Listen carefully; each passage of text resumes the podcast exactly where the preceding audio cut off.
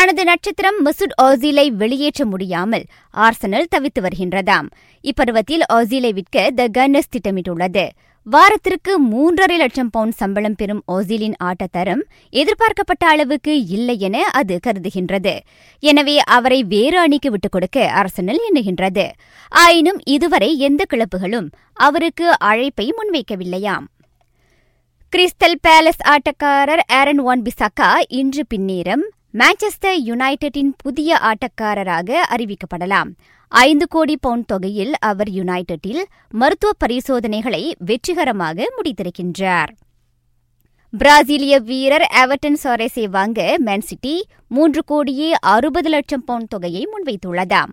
Koppa America கால்பந்து போட்டியின் குழு நிலையிலான ஆட்டங்களில் அந்த இருபத்தி மூன்று வயது விளையாட்டாளர் இருமுறை கோல் புகுத்தியிருக்கின்றார்.